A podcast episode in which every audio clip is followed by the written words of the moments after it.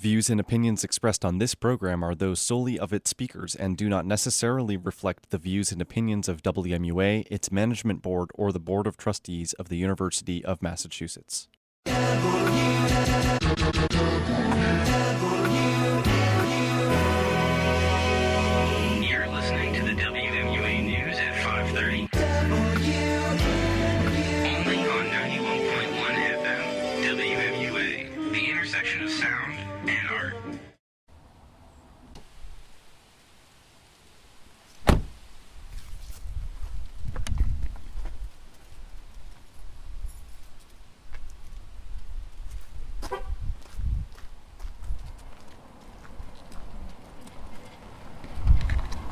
For WMUA News, I'm Bonnie Chen. I just parked my car and I'm walking over to the polling site at Bangs Community Center in Amherst, Massachusetts. It is Tuesday, November 3rd, 2020, Election Day. I'm gonna go talk to some voters on Election Day to see what their thoughts are on the candidates or the election so far and just get their take on what's happening today.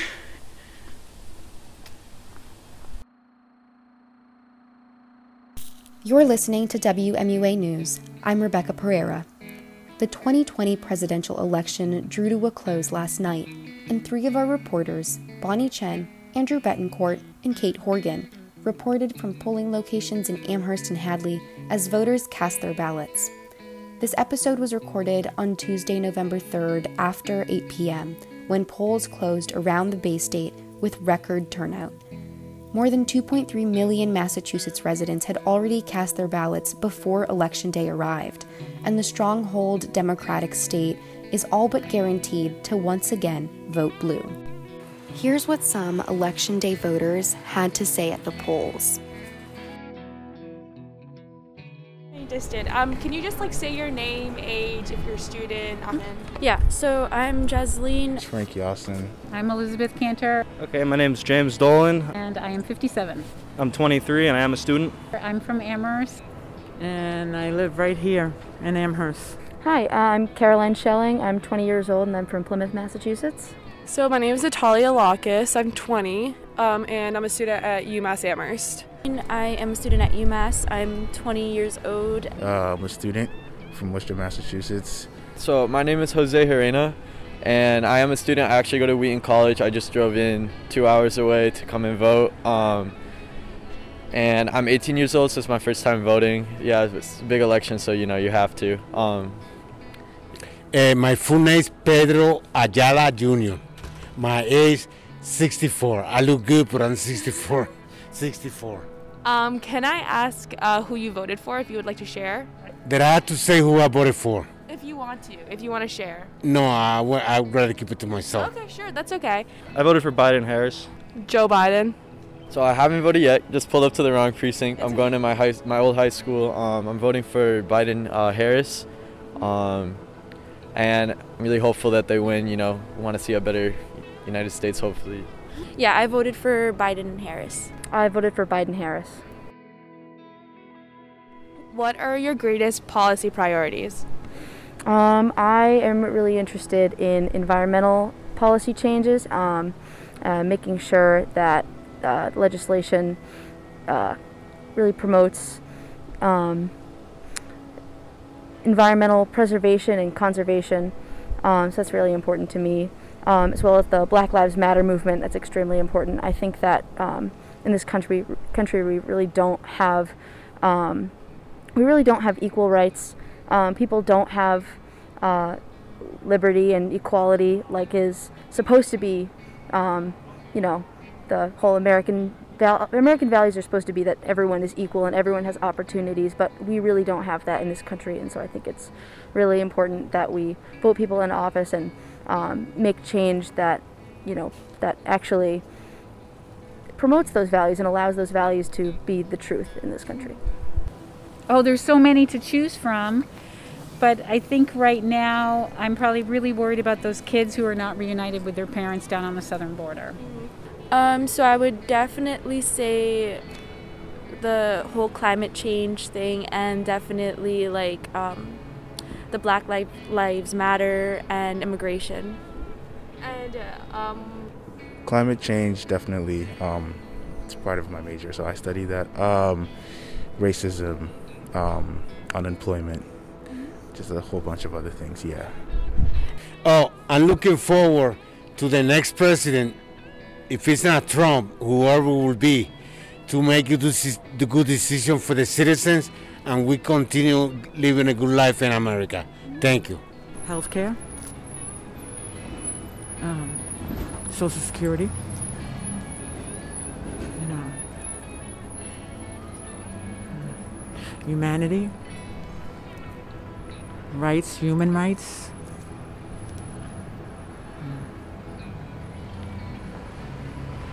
Let's not go into civil war. Mm-hmm.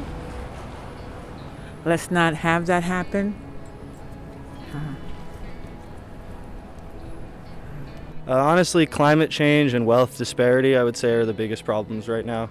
um, human rights, um, women's rights, um, the environment, and I guess just leveling the playing ground for everybody. You, what is your biggest uh, policy priority? You know, um, voting for someone who's pro me. I'm Puerto Rican, you know, this president that we have right now hasn't been doing anything for my people, for my friends, for my family, for my sister, for my mom. You know, I want to vote for someone who's going to be the president for the people rather than for the white men, you know. Uh, there's so many issues in the world right now and I think that like having a different commander in chief is going to change a lot of that. And do you think Biden will be the best candidate for that? It's not my favorite choice. Uh, I think that's what a lot of people have to say, but honestly, at this point, anyone that's not Trump or Pence is just like what we need in the White House right now. Um, What are your thoughts on the presidential candidates themselves? Um, so with Biden, he wasn't my first choice, but um, I think that he makes a way better candidate than Donald Trump. And personally, I don't agree with a, almost anything that Donald Trump stands for. So, Um, well, I'd love to see Kamala, Kamala Harris, uh, just a woman of color, go into such a powerful position, and I am extraordinarily against Donald Trump on all levels. Um, honestly speaking, both of them, uh, you know, like personally speaking, like uh, neither of them are like you know like exactly like 100% for me, but I would most likely probably vote for Biden uh, because he was talking about like student loans forgiveness and some stuff like that. So I'm like, that sounds nice. Neither, I think, really satisfy anybody on either side. I think it's more people just kind of voting against Trump, not so much for Biden, which is good for, I guess, getting rid of somebody like Trump, but not good at all for any kind of like future of voting. I don't like either, but if I were to choose based on what we need right now as a country, that's why like that's how I'm voting. Um, when like in regards to Trump, I mean like he's obviously horrendous. I think that Biden, I wouldn't say is a great candidate either, but I think he right now like is what we need as a country to, I like I guess, I don't know, bring everyone together because it feels like everyone's pretty split up right now. Um, and in one word, how would you describe this year's election? Uh, sad. Sad. Messy. I would describe it as uh, horrendous, this whole election, I guess you could say. I'm not too sure. I don't know. Um, well, this was my first year voting in general, so I guess I would say it was new to me. That makes sense. Uh, it's absolutely terrifying. It's, uh, I'm terrified for what's gonna come this week. Um, I've heard a lot of things on the news about the safety of people of color, um, for LGBTQ, for women, everything. It's just, you know, it's terrifying. You know, we're all, I think, in the same boat. The unsureness as well is just like absolutely terrifying. In one word, um, uh, enduring. It's an endurance. It's like an endurance contest. I know in Europe they have much shorter. It's like three months or six months that politicians are allowed to, um, you know, go to rallies and get out the vote, and that's it. And we've been doing ours for two years, and it's just too long. Uh, scary, nerve wracking. Uh, that's three words, but um, yeah, it just makes me really nervous to think that um, we could have four more years of, um, you know, the promotion of hate from, um, from our from the leader of our country, or who is supposed to be the leader of our country. Mind just introducing yourself, like your full name, your age, where you're from. Okay, Desiree Soto. I'm 62, and I live right here in Amherst. You don't have to share if you don't want to. No. No, it's okay. This It's is my okay. daughter. Hi. Um, if you don't mind sharing, can I ask who you voted for? Biden. Biden, Biden, Biden, Biden, Biden. Because that man that's in the White House now, sad to say, he's not my president. You know, he really isn't. Um, it, it's sad. It's, um, I don't know how another uh, four years will go ahead and help. Not the middle class or the lower class. You know, I see a lot of racism. I see a lot of classism with him. Um, I see spiritually not nice neither. You know, not, not, no, that's okay. I used to work for him too. No, that's okay. Years, years, years ago too. And he was a nice, having him as a boss neither, he wasn't nice neither. Um, what did you do for him when Hotel, one of the hotels in Park Wow. Avenue, yeah. in New York? Uh huh. Yeah. Because I'm originally from New York, yeah. Um, if you could describe the election in one word, what would it be? Wow. It is so, oh, wow. It's just so great. I mean, to have this many people come out to vote, you know, and, and, and why they're voting, you know, is, uh, s- says a whole lot. Says a whole, whole, whole lot that we really just can't have him another four years. We really can't, you know? And I just pray that we don't.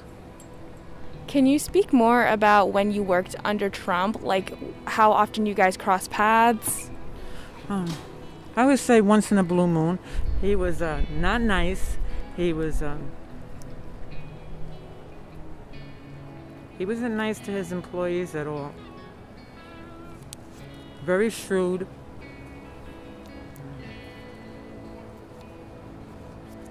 Yeah, business orientated, which was that's somewhat good. But he looked down at us instead of looking at us eye to eye, you know. It was always a down look, like you are not, you are not worthy, you are not, you know, you work for me. You know, so um, Do you think the spike in voting registration is enough? I hope so. I re- I, I mean, I really hope so. I mean, to see that many people, I have heard this is her first time.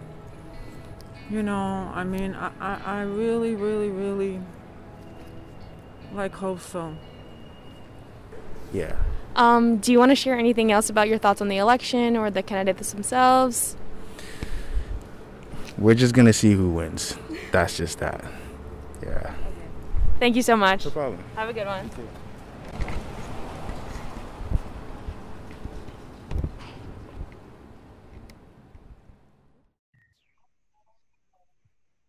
Okay. So, should we do a little round of introductions? Happy Election Day, everybody. Happy Election Day. Um, Happy election. I'll start off. I'm Bonnie Chen. I'm the news editor at WMUA News. I'm Andrew Betancourt. I'm the news operator. I'm Kate Horgan, a reporter for WMUA News. I'm Rebecca Pereira. I'm also a reporter for WMUA News. Awesome. So, what did it? Okay, well, Kate, you went in for early voting. Yes. How did that go? You went last Friday. Yes, the the snowy weather definitely deterred a lot of people, at least from speaking with me, but there was still a relatively good turnout. Um, it it went pretty well. Um, I don't know that there were many many highlights. I I was in Northampton um, at their senior center uh, for the last day of early voting, and the more notable people that I seemed to talk to were younger people. It felt like um, there it was a senior center, so there was a couple of people, uh, older people that I tried to talk to. Not many very interested in discussing things, but um, of the people that I found who were offering a lot of cool insights were definitely the younger generation. hmm Yeah, I saw that too a lot. Um, I went today, and I went earlier on around 1 p.m. and I stayed there for about two hours, and there wasn't that much traffic, I would say. So then I decided to just I got a few people and then I decided to come back later around a little after five, thinking that people will come out come out of work and go um, voting after they're done with the workday, but there was honestly nobody there. Yeah, that's kind of what I found when I went out. Um, regrettably, Election Day is not a holiday, and I had class um, for most of the day. So I went out around five, expecting at least a couple of lines and some people outside of um, polling places, but I didn't really find anyone. And the people that did exit the polls that I that I asked to uh, to interview briefly weren't really interested in talking. Maybe because it was the end of the day, maybe because it was cold out. Um, but yeah, not too many people were were willing to talk about their vote. I would say same. That was probably the verdict I got too.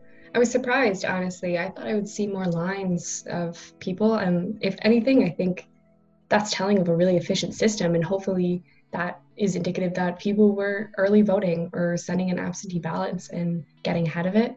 Um, but for us, the no lines meant for not as many, as many interviews. Definitely. Um, I I know that um, even before election day arrived, more than 2.3 million people had already cast their ballots.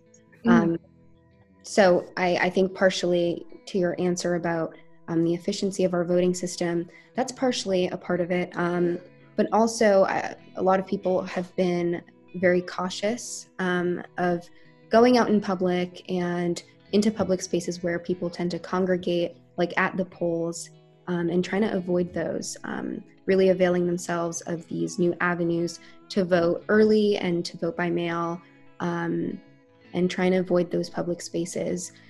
But what I wanted to know is, uh, you know, I cast my ballot, I think, two or three weekends ago, so I didn't make it out to the polls this weekend. But for those of you who did, um, and, and spoke to people who were willing to, to comment on their votes, was there any demonstrable interest in any of the ballot questions? Um, did you guys speak to anyone who was interested in talking about their vote um, and anyone who understood the ballot questions um, and would comment on either ranked choice voting or ballot question number one?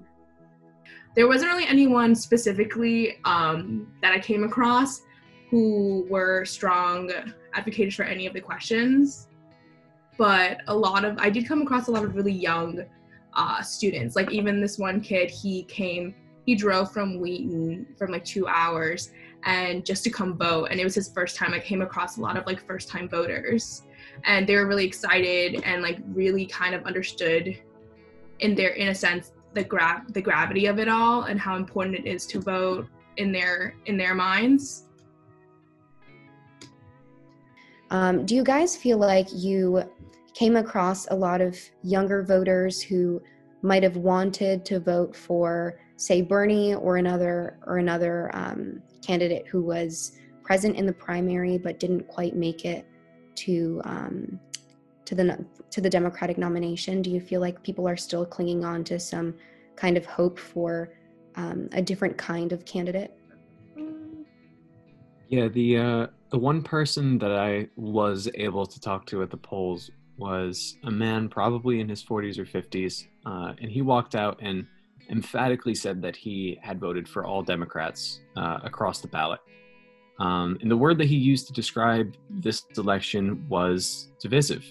And I think that is definitely the case. Uh, even if us living in such a, a relatively liberal area um, just saw a lot of Joe Biden voters, I know that the that this election is definitely a very partisan one, uh, and the results that we're going to start seeing coming in tonight will probably reflect that across the country. Mm-hmm. I think also going back to what you said about like the early voting. Well, like I talked to Andy about this, how like both of us weren't really, at least towards the tail end of the night, we were a lot of people were very curt with us in terms of not wanting to comment and probably because by then it kind of dropped to the 30s and it was really cold and it was very much understandable that they didn't want to talk and stand um, stand outside with us and chat. I also came across a lot of um, volunteers who to count ballots and there's one man that i came across at the end he didn't want to be recorded but he was saying how during the day they they counted about 8000 ballots. And i think that goes to show that definitely goes to show maybe why we didn't come across that many people um, at the polls. They put a lot of it probably due to the pandemic and not wanting to be um, around uh, in the public. Um, they probably early, voted earlier on. So honestly, maybe it's a good thing that we didn't come across that many people. Yeah, and that kind of speaks to how this it, it could also speak to how this issue has been politicized in a way, because Amherst is a pretty blue area. Um, and that means that the people around here are taking COVID more seriously than they might in a state like, uh, say, Indiana. Mm-hmm. Um, that could be, yeah, I, I, think your analysis is right. That's probably a, a reason why we didn't encounter more people today. Um, but I think that's a good thing. Yeah, and I think we definitely should disclose the fact that we did very much try. Like, if anything, we spoke to every person that we were able to come across. Um, whether or not our demographic was political demographic was uh, broad enough, it was we're very just very limited to our access right now.